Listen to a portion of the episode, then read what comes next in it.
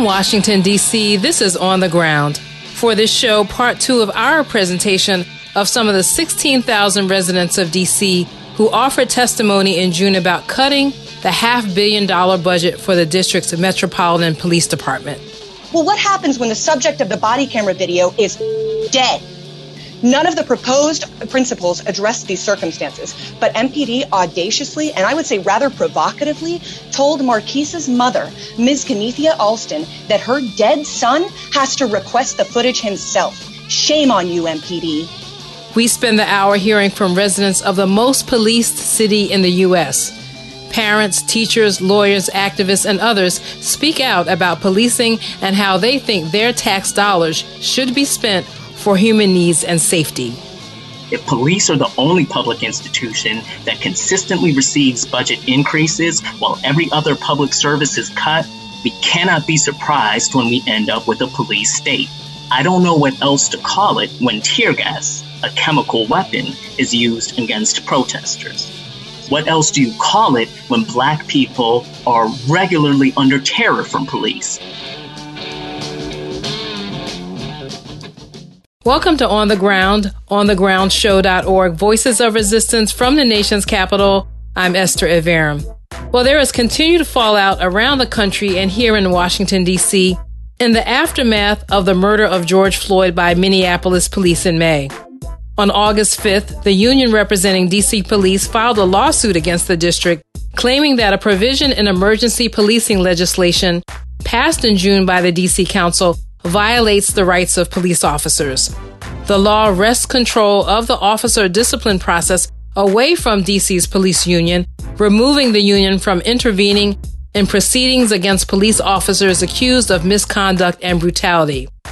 Even Police Chief Peter Newsham has stated in the past that the old law made it too difficult to fire bad cops.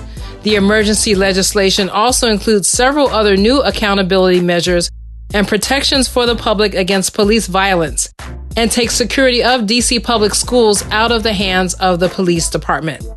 The emergency law will be reconsidered in the fall for public comment and a vote to make it permanent. As for defunding the police in D C, neither the emergency law nor the budget process did that this year, though D C police and Mayor Muriel Bowser were denied about ten million dollars of the eighteen million dollars increase they requested. In addition, that nearly ten million dollars will expand funding for violence interruption programs, restorative justice, and victims service work. Only ninety of the sixteen thousand people who submitted testimony could participate in the June fifteenth hearing. It was chaired by Councilmember Charles Allen, chair of the Council's Committee on the Judiciary and Public Safety.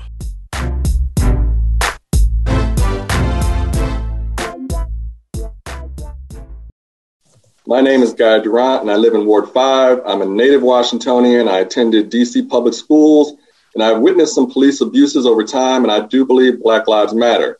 Our D C budget reveals our true priorities. Don't lie to us and give lip service to Black Lives Matter and take away money from Black and Brown residents and give corporate welfare and tax giveaways to rich developers while not spending on public housing and public education and public health. Stop calling private developer housing free of rent control affordable housing. That's a lie. It's not. If it's not under rent control, it's not affordable housing. It's only temporary discounted housing. Rates will increase. Public housing, not policing, should be a budget priority. Notice I said public housing. Private housing is not affordable long term. D C must build and maintain public ownership of housing. Instead of going in the wrong direction, do not raise, but cut the D C police budget in half. Even if the city council was full of cowards that just wanted to freeze the budget, I could understand your cowardice. But you are so beaten down by the police union voices that you are considering raising the police budget. Wow.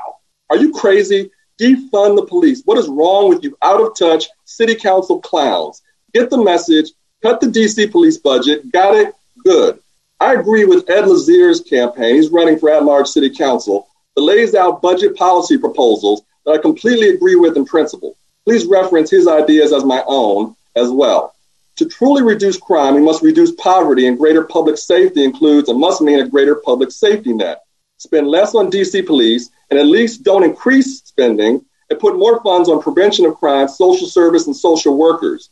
Do you know that we lock up soap in most C V S stores because poor people have to steal soap? But D C Medicaid won't cover soap as a medical expense, but yet we tell D C residents to wash their hands to avoid the spread of COVID. So if a poor person steals soap to save their lives from COVID, we then lock them up in jail where they are guaranteed to get and spread COVID. Our safety doesn't require police. It requires social workers and common sense reductions in poverty. Instead of police responding to nonviolent nine one one calls, send E M S and social workers. Finally and strategically, cut the D C police budget in half by not sending nor allowing D C police to respond to nine one one calls at any federal property or building, nor to arrest and any federal crimes for Congress or other federal places. And this is situation we have Postal Police, Metro Police, Capitol Hill Police. Why are D C police protecting them? That Congress fund that. And that if you cut that budget, then Congress may give you more money, but you're not doing it. You're not strategic. Thank you. Thank you very much. Next up, we have uh, Abel Berhanu. And if I mispronounce that, please correct me. Uh, video is good. And so whenever you're ready to begin. Thank you. My name is Abel Berhanu, and I'm a Ward seven resident. First, defunding the police is not a call to let chaos reign. It is a call to pour our resources into the causes of harm and healing them. With this fiscal year budget, we have to begin the process of expanding and creating institutions that are better suited to deal with housing insecurity, sexual assault, and ending poverty. Reform is not what we are seeking. And this is not a semantic argument. It is about the attitude with which we approach this issue. If we approach this as a set of rules that we just tweak to make the perfect police department, we will always see loopholes in rules that cops just sidestep around. The attitude we have to have is to address the underlying causes of harm, to eliminate the need for policing in the first place. It is an ambitious goal, but what is the alternative? Police are one of the few public services that receive almost consistent budget increases in D C and all over the country. With the national militarization of our police forces and the further far-right swing in national politics and no end in sight to Black, brown, and trans people dying at the hands of police officers, I sincerely fear for the future of our country. If police are the only public institution that consistently receives budget increases while every other public service is cut, we cannot be surprised when we end up with a police state. I don't know what else to call it when tear gas, a chemical weapon, is used against protesters. What else do you call it when Black people are regularly under terror from police, and that is our societal norm? Finally, I'd like to say that we have heard lots of testimony and haven't heard thousands of testimonies from other people who submitted it. The vast majority of this, uh, them are in support of decreasing the police budgets.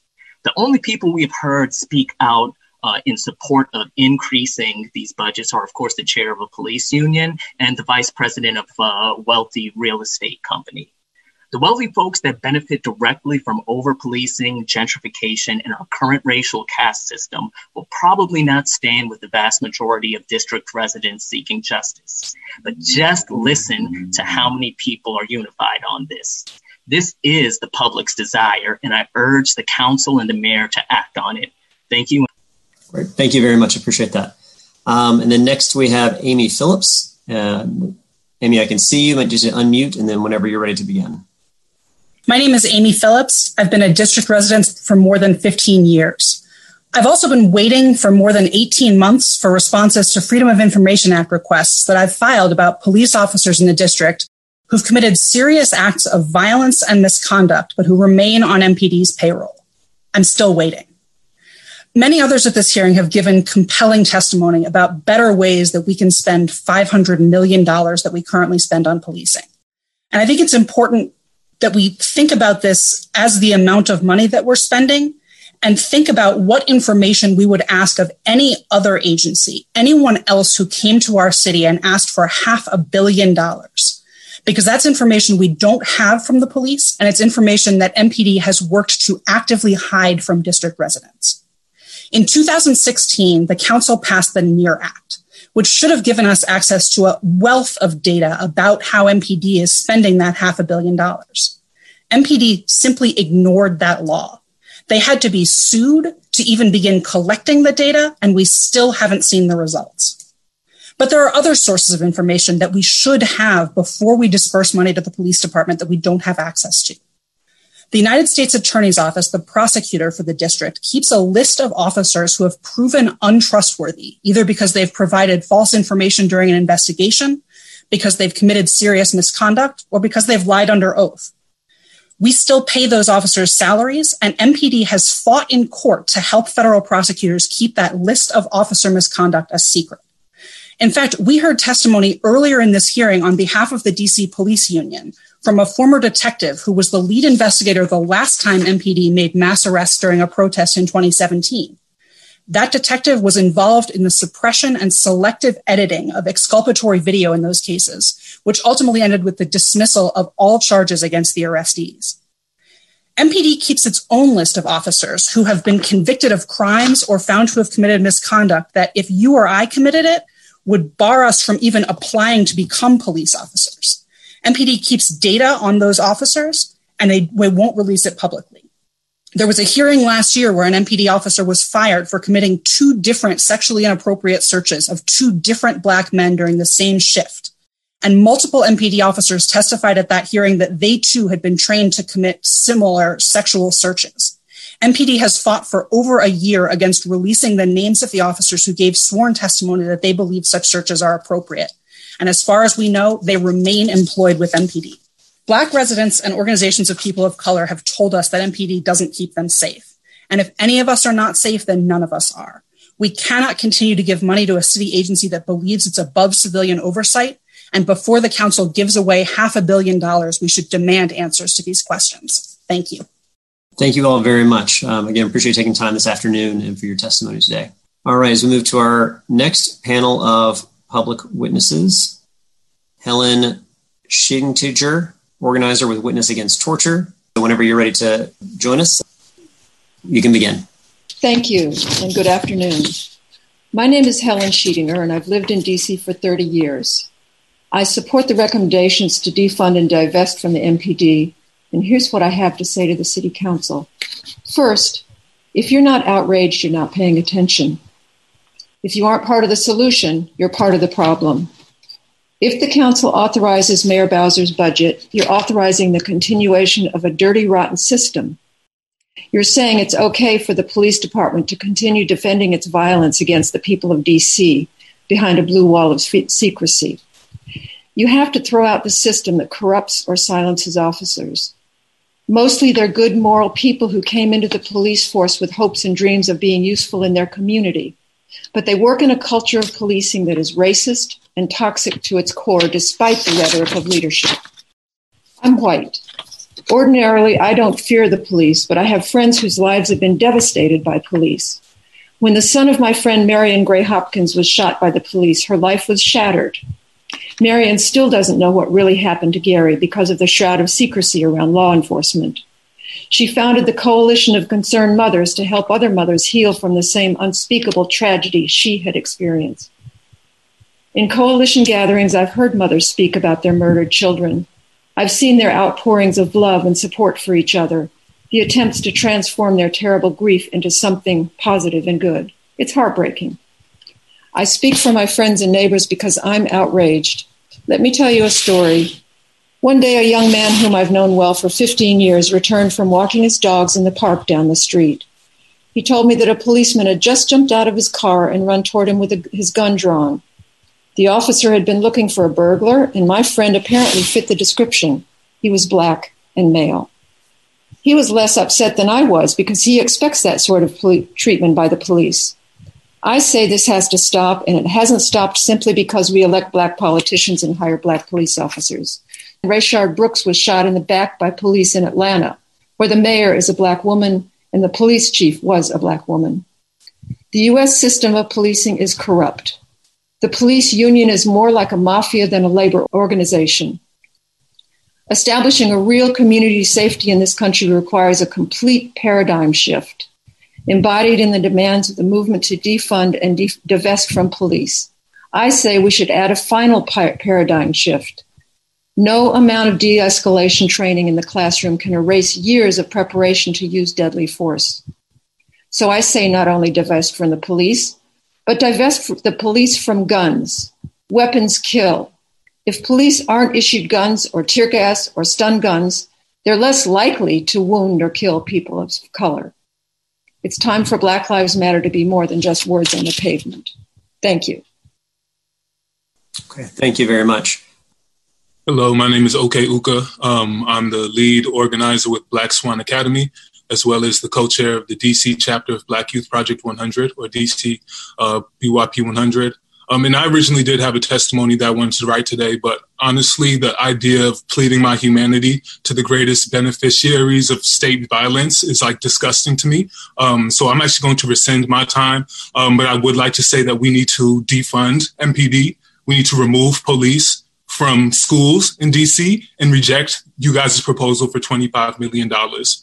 As an educator, I've seen you guys increase the amount of metal detectors and video cameras in schools. I think that is violent and unconscionable. And when I say abolish the police and remove police from our society and rethink of what police, like policing in general, I am talking about you, Charles Allen, Mary Shea, Robert White. You are the police. You are the police. You are the people who are allowing us to strip and siphon resources away from our communities under the guise of white, fragile safety. And that's done. Stop gaslighting the people. Stop gaslighting the people. Defund M P D and stop this performance. You know the people who are disproportionately being affected by police violence are not on this call right now. And the fact that we have to come up here and articulate our humanity to you is violent and disgusting. Stop that. Defund M P D, listen to the people, and stop with this performance. It's unnecessary. We know. We know the police protect you. We know the police protect your property. We know the police protect your businesses. The police in all of its different form formulations. Defund M P D because it is your duty. That's that's all I have to say. Thank you.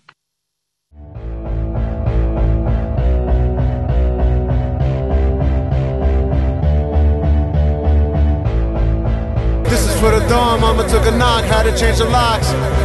Dusted up and brushed off, and I washed. Talk about a boss. For the holders of a shred of heart, even when you want to fall apart. When you're surrounded by the fog, treaded water in an ice cold dark. When they got you feeling like a box, running from another pack of dogs. Put the pistol and the fist up in the air, we are there, swear to God. Black child in America, the fact that I made is magic. Black and beautiful, the world broke my mama hard and she died an addict. God bless me to redeemer in my thoughts, words, and my actions. Satisfaction for the devil, goddammit, he'll never ever have it.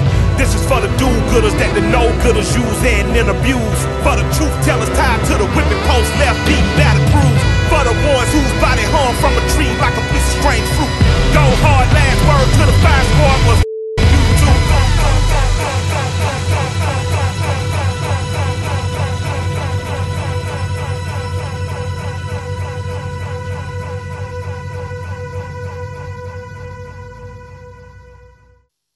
Good afternoon, my name is Nathan Luking. I'm a clinical social worker at Anacostia High School through the Department of Behavioral Health School Mental Health Program. I'm also a delegate for my union, eleven ninety-nine S E I U United Healthcare Workers East. Today I'm testifying on behalf of our union, which is the largest healthcare union in the nation, representing over four hundred fifty thousand healthcare workers across the East Coast, including the District of Columbia. I come before you today because the district's healthcare workers know that there is an urgent need to reallocate substantial funds from M P D's budget into public health initiatives that effectively address two intersecting public health crises, the gun violence epidemic and the global coronavirus pandemic. We must invest in programs that treat gun violence as a public health emergency. During the twenty eighteen twenty nineteen school year, Anacostia High School suffered the following losses. A ninth grader shot multiple times after school as he fled for his life. A beloved alumni, twenty-one years old, was shot and killed, and a twelfth grader was shot and survived in critical condition. This year, we lost another ninth grader to gun violence, as well as another beloved alumni, just twenty-one years old. Of the aforementioned shootings, two were conducted within a block of the M P D seventh District Station, and one was in the presence of M- MPD officers at W and Green Street Southeast. During the calendar year of twenty nineteen, fifty-six violent crimes were reported within fifteen hundred feet of the M P D seventh District Station, six of which were homicides. Police presence has not proven to be an effective deterrent in the violence epidemic, which is why we must fund other options immediately.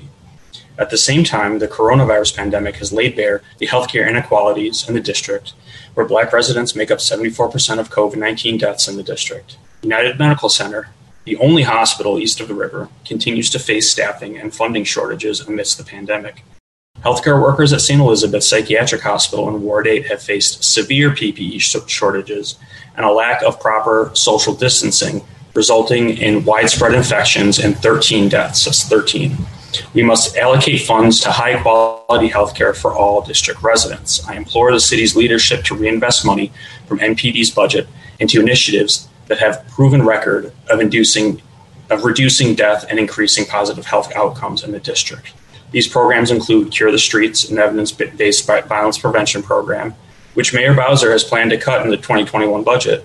We must also secure P P E, crisis pay, and benefits for the district's hospital and nursing home workers who continue to fight coronavirus pandemic. Finally, we must redirect funds to mental health care professionals and programs which are integral to the district's recovery from both coronavirus pandemic and the gun violence epidemic. We are in intersecting crises. Young people are being gunned down in our streets, and healthcare workers do not have what they need to properly fight the global pandemic.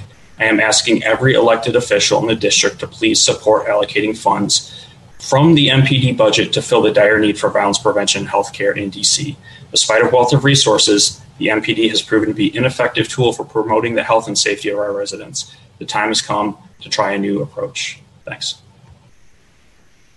Thank you very much. Uh, and now, uh, Karthik.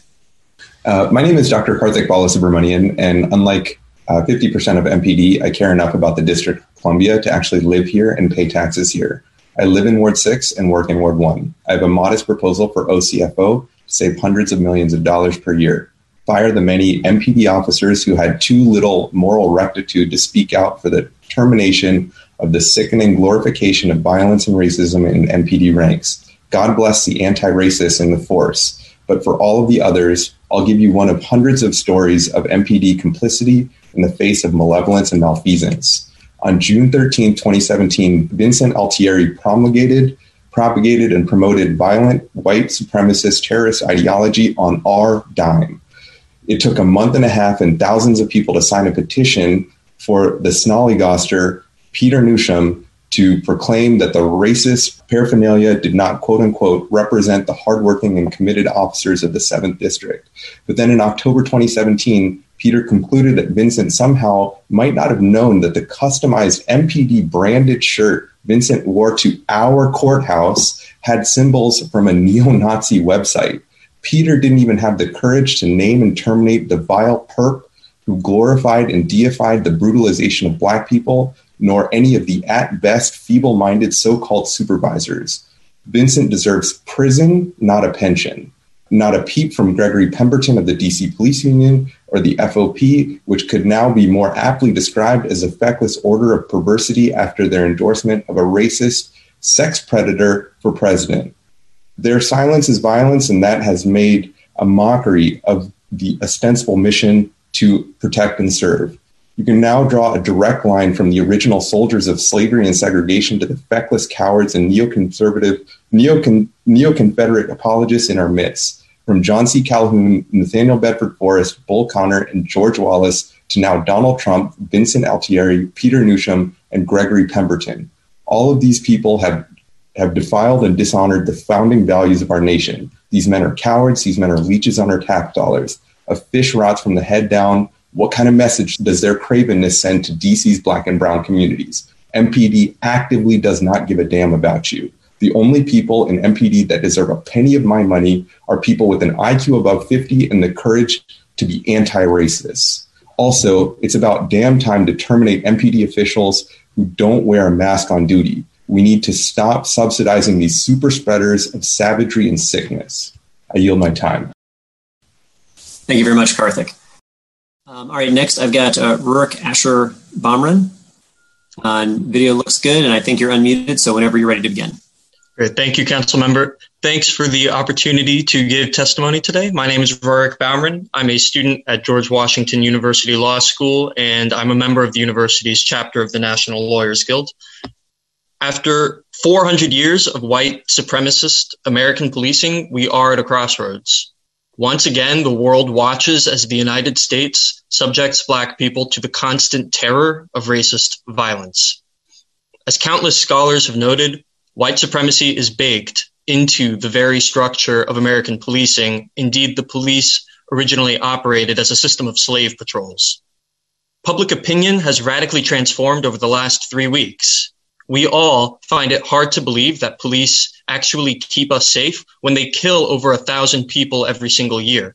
We find it hard to believe the police actually keep us safe when the homicide rate in D C increases while the homicide clearance rate decreases. We find it hard to believe police keep us safe when ninety percent of reported violence committed by the Metropolitan Police Department is against Black people. We will not be fooled by reform.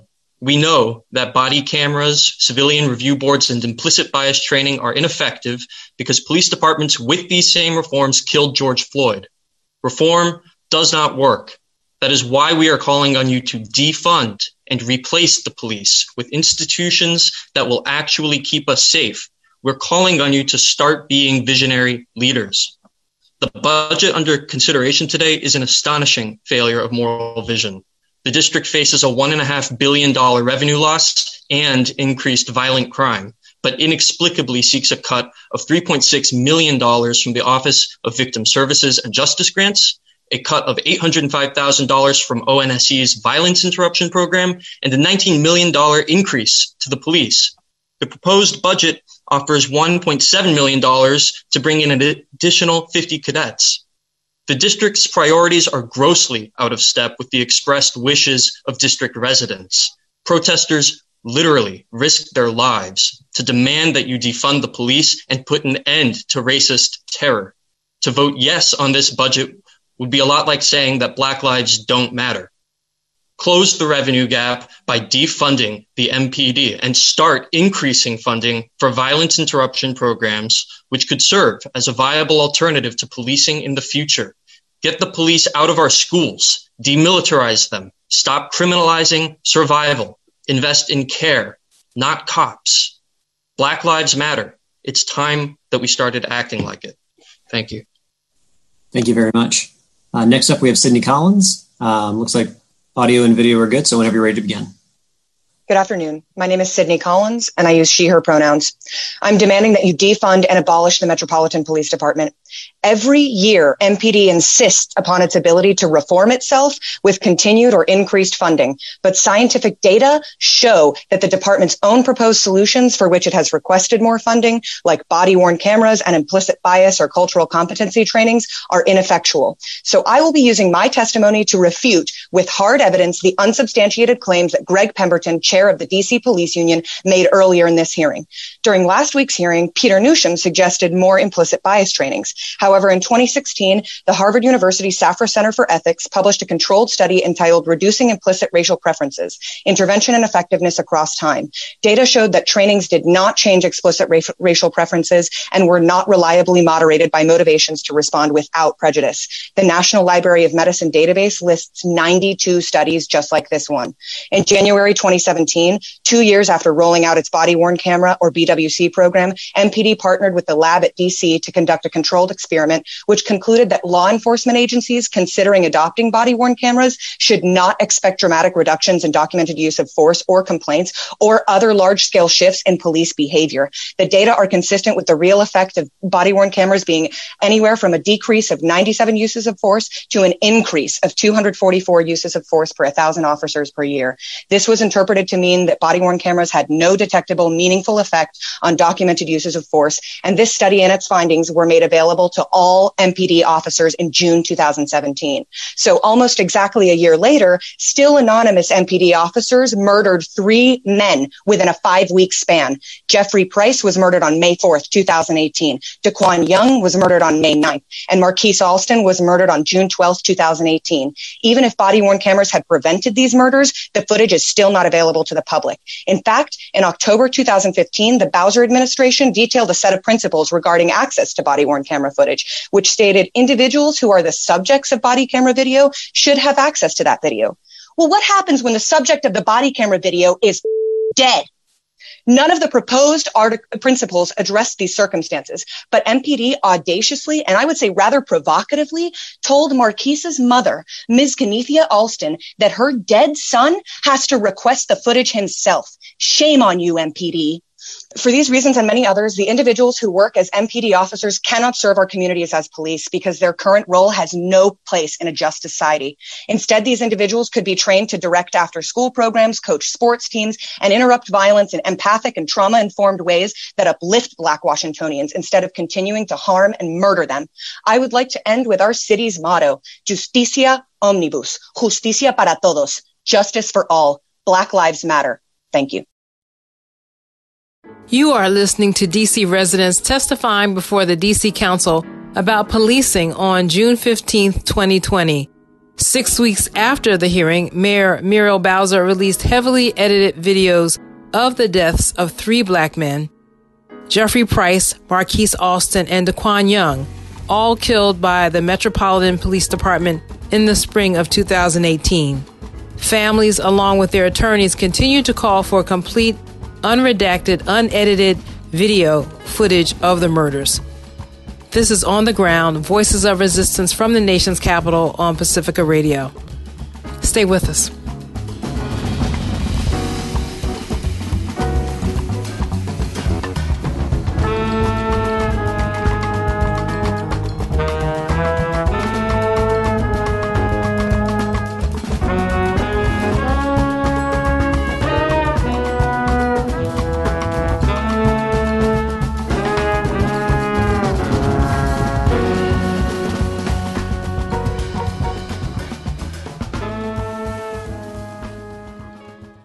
My name is Hamza Butler, and I cannot stress enough how much I care for D C, or more accurately, the Piscataway territories and the people who reside here.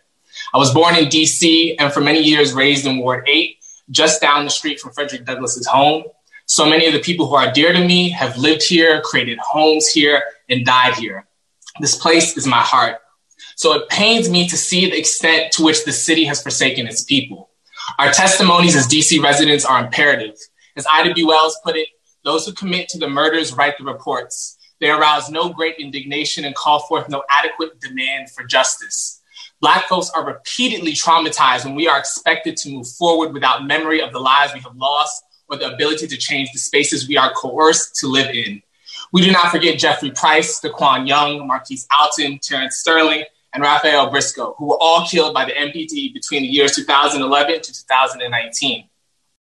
There is no audacity like the audacity afforded to the state. Imagine my perplexion the first time I was called outside of my name.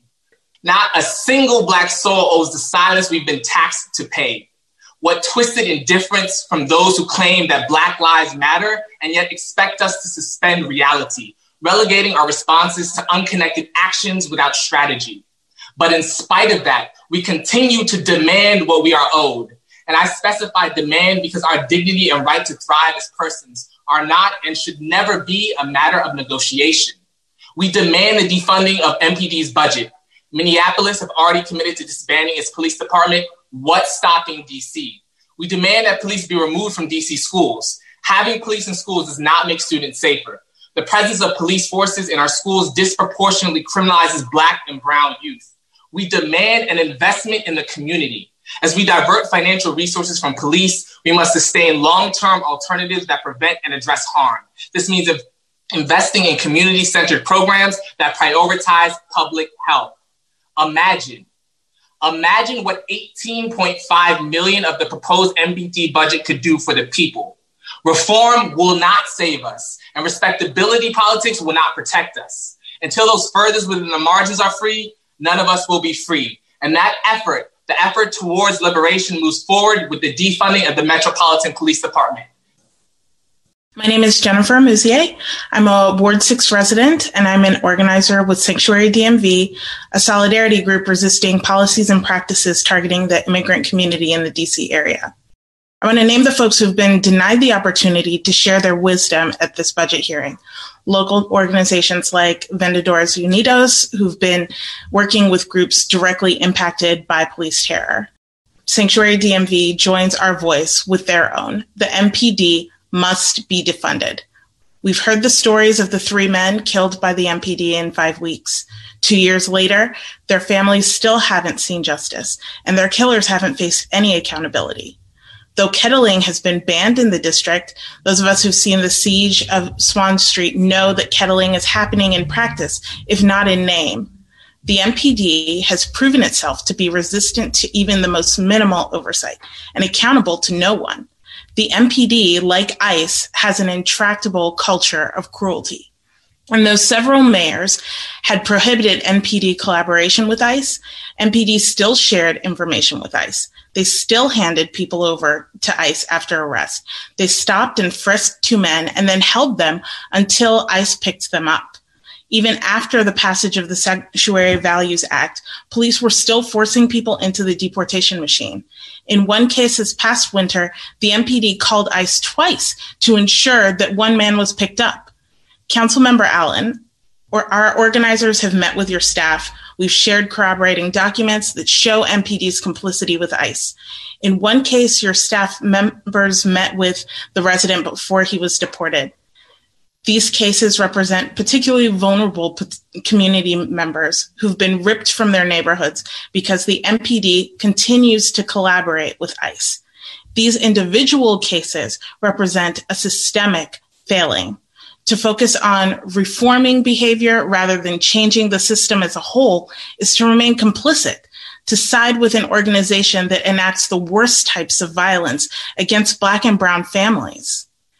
As the district faces down a seven hundred fifty million dollars deficit, as needs for immigrant legal aid, affordable housing, and the violence interrupter programs are going unmet, it's particularly galling that the mayor has proposed to increase the police budget by nineteen million dollars. M P D must be defunded. If this council refuses to hold the police accountable, the people will certainly hold y'all accountable. Thank you very much, Jennifer. Appreciate it. Thanks, everybody, again, for uh, this public panel and for the public witnesses and your testimony today. Let me turn to Amira Hassan. Whenever, whenever you're ready. Thank you. All right. My name is Amira Hassan. I live in Ward six, and I demand that we defund M P D. I was twenty-two when Trayvon Martin was murdered, twenty-four when Eric Garner and Mike Brown were murdered, twenty-five when Tamir Rice, Jamar Clark, and Sandra Bland were murdered, twenty-six when Philando Castile, Alton Sterling were murdered, twenty-eight when in the span of five weeks, Daquan Young, Marquise Alston, and Jeff Price were murdered by M P D, twenty-nine when Breonna Taylor was murdered, thirty when George Floyd was murdered. I've spent the last eight years protesting state-sanctioned murders, screaming into the void that Black lives matter. We are told that we must continue to subsidize and fund those killing and brutalizing us. We are told that policing is an essential service that needs an eighteen point five million dollars increase in budget next year, with two point five million dollars dedicated to putting more police in schools. The D C school system has a twenty-three million dollars annual contract with the city's police department that pays for more than three hundred private security guards and employs seventeen armed officers who have police powers, including the authority to arrest. Police don't make our students safer. In D C, nearly one hundred percent of school-based arrests are youth of color.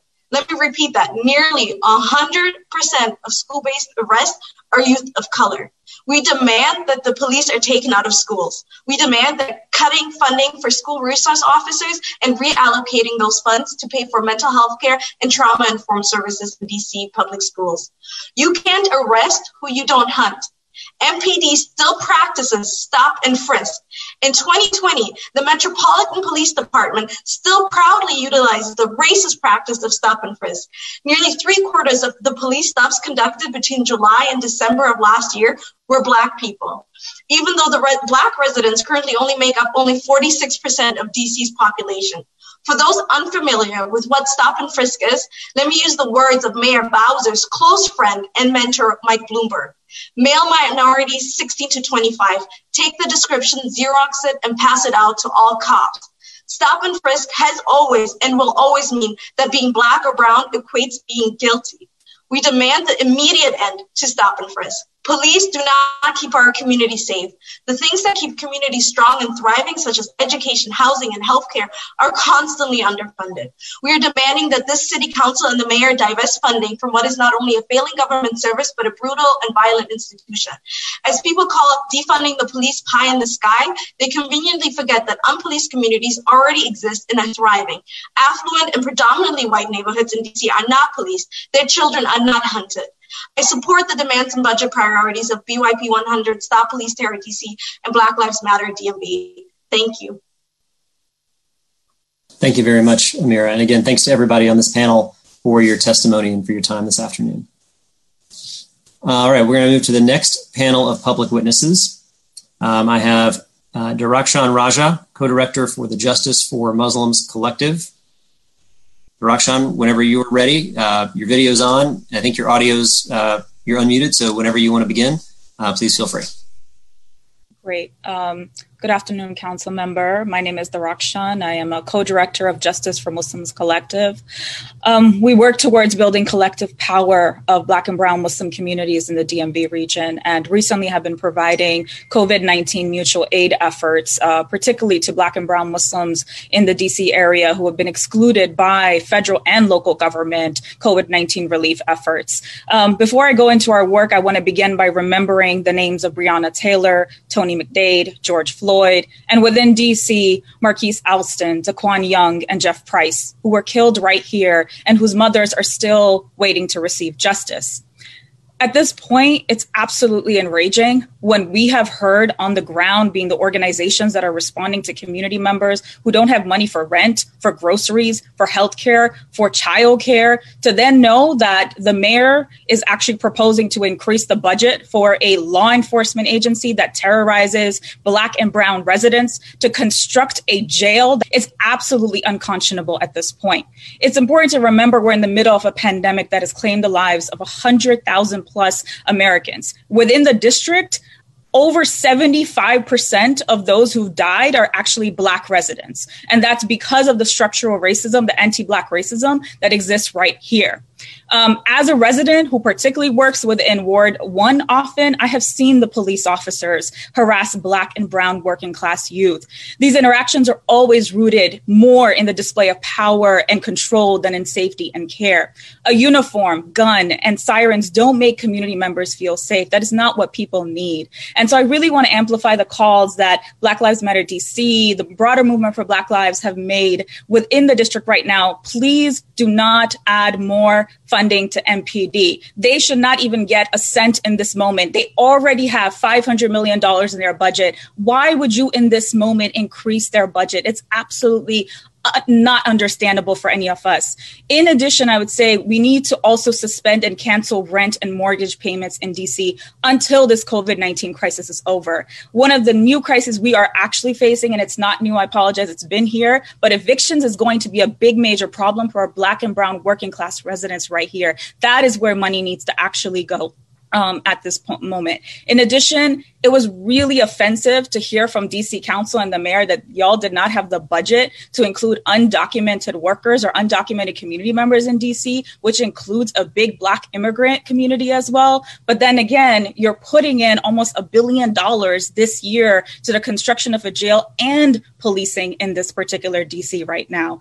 Um, in addition, as an organization that works around fighting Islamophobia, there's some additional recommendations we want to make around demilitarizing uh, local local police in particular. One, it's that M P D needs to pull out of the Joint Terrorism Task Force um, and follow the leadership of cities like Portland and San Francisco that will ensure, in particular, that M P D isn't deputized to gather intelligence. Um, in addition, you have to demilitarize the police by ending police exchanges. You have to make sure, ensure that D C doesn't participate in the ten thirty-three program, which provides D C with military weapons. And just in conclusion, again, I just want to say, during this moment of a pandemic, the fact that the council is trying to vote on increasing M P D's budget and to build a jail is absolutely offensive. We are here, we're watching, and we will hold you accountable if you increase this budget. Thank you.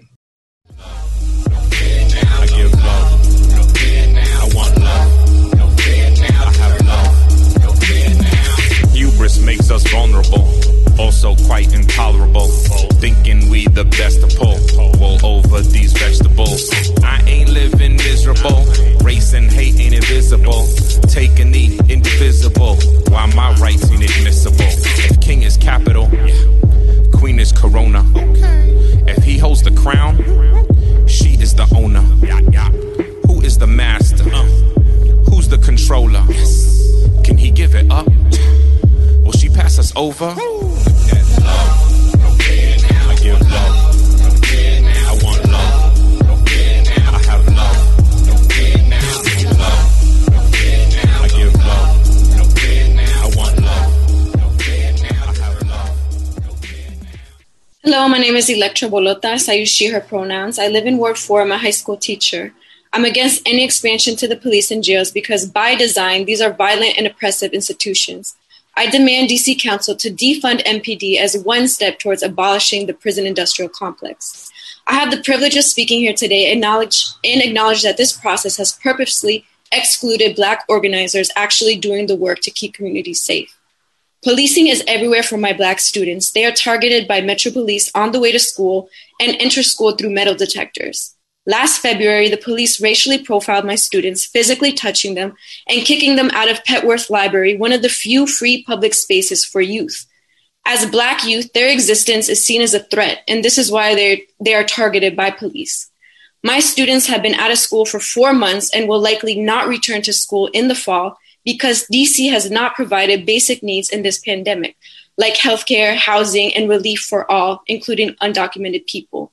I know that the jail you want to build is intended for my students and their families. D C has the highest incarceration rate in the country. It also has the highest rate of gentrification, another form of state violence. Black communities are purposely and strategically criminalized instead of cared for. The police forcibly remove Black people from their communities, incarcerating and displacing them in order to take over neighborhoods, property, and resources to make space for white communities, the wealthy, real estate developers, and corporate power. Two weeks ago, the police hit me, my friends, and family at a protest, badly injuring us and permanently injuring my friend, kettling us in. I have the privilege of healing. This is not the case for Marquise Alston, Terrence Sterling, Jeffrey Price, Daquan Young, Raphael Briscoe, who were all killed by police in D C. I do not want more training for police. I do not want more equipment for police. I do not want more integrated police or any for- reforms to the police. I want police out of all schools, no police unions, no surveillance, which includes ending contracts with Amazon and Amazon's Ring, no collaboration with ICE, no cadet academy, no stop and frisk, and shutting down D C jail, where eighty-nine percent of people detained are Black. When speaking with my students on what they would want to fund instead of a new jail, they made the following list: rec centers, free gyms, food banks, apartments for people experiencing homelessness, teen programs, tutoring, free health clinics, free daycare. I echo my students' demands. Finally, D C cannot afford to fund the police right now when COVID nineteen is still a threat to so many, especially Black and Brown communities. My friend's mom was recently denied care and told to go home from Upper Cardozo Health Clinic, a severely underfunded clinic. She later died from COVID nineteen. We need healthcare and relief for everyone, including undocumented people and unemployed people. Quality public housing with permanent funds for repairs, quality healthcare, and educational programs to keep us safe. You have been listening to part two of our presentation of D C residents testifying before the D C Council about policing on June fifteenth, twenty twenty. Neither the emergency law nor the budget passed in recent weeks by the council defunded the Metropolitan Police Department, though police and Mayor Muriel Bowser were denied about ten million dollars of the eighteen million dollars increase they requested. In addition, that nearly ten million dollars saved is funding violence interruption programs, restorative justice programs demanded by the Movement for Black Lives. And police are no longer managing security inside of D C public schools. The emergency law, which includes several other new accountability measures and protections for the public against police violence, will be open for public comment and for a vote to make it permanent law in the fall. The June fifteenth, twenty twenty hearing was officiated by Councilmember Charles Allen, chair of the Council's Committee on the Judiciary and Public Safety. And some updated news from that committee, Allen sent a letter Tuesday, August fourth, to the U S Secret Service about a July thirty-first incident reported in the Washington Post. U S Secret Service agents allegedly used an official car to ram a car parked at the National Mall, then confronted the car occupants, two women with their infants, with raised weapons. They then handcuffed the two women, India Johnson and Yasmin Winston, left the infants in the hot car for an hour and may have searched the car. Then the two women were released with no apology or explanation. And apparently the agents involved did not wear masks at the beginning of the encounter.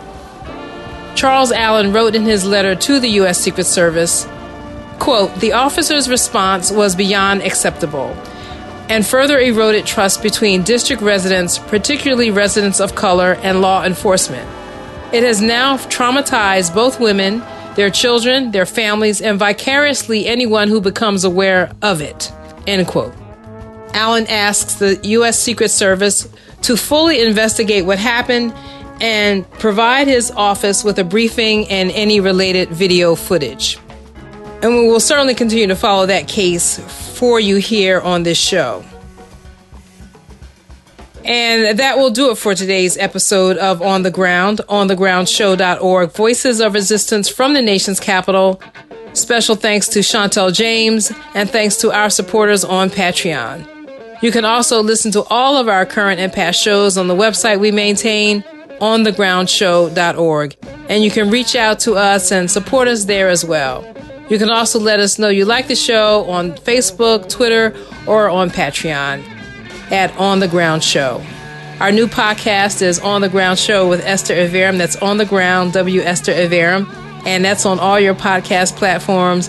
Our new podcast, our social media pages, and website all have a protest sign with green lettering that says On The Ground. The music we played this hour included No Fear by Megacyphe, A Few Words for the Firing Squad by Run the Jewels featuring Killer Mike and L P, Song for the Fallen by Kamasi Washington, and our theme music is Voodoo Child by Jimi Hendrix. I'm Esther Iverem. Until next time, take good care and keep raising your voice. Peace.